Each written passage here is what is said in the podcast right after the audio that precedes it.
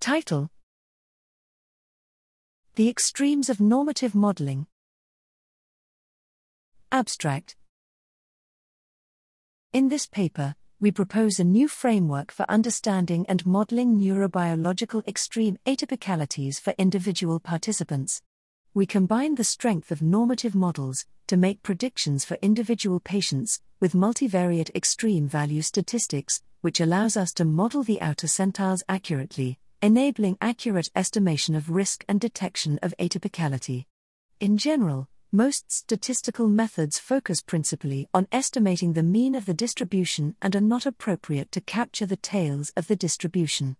We believe that the tails carry most of the information for predicting psychopathy in neurological and psychiatric disorders and should therefore be modeled carefully. In the univariate case, we demonstrate how to fit a generalized Pareto distribution with the peaks over threshold method. For the multivariate case, we present a novel framework that allows us to capture the multivariate tails of the distribution fully.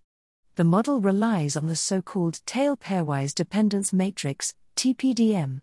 The TPDM is similar to a covariance matrix, but specified for the tails. From the TPDM, we can create a reduced basis of vectors that explain most of the structure underlying the extreme values. The method is similar to covariance principal component analysis, but uniquely made for the extreme values.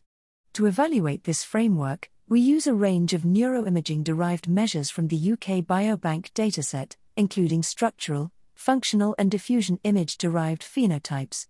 We find that the first extreme principal component mostly consists of whole brain volume and area measures, and the second extreme principal component is mostly comprised of white matter tracts we further demonstrate the link between extreme brain deviations in the individual from a reference cohort to behavior.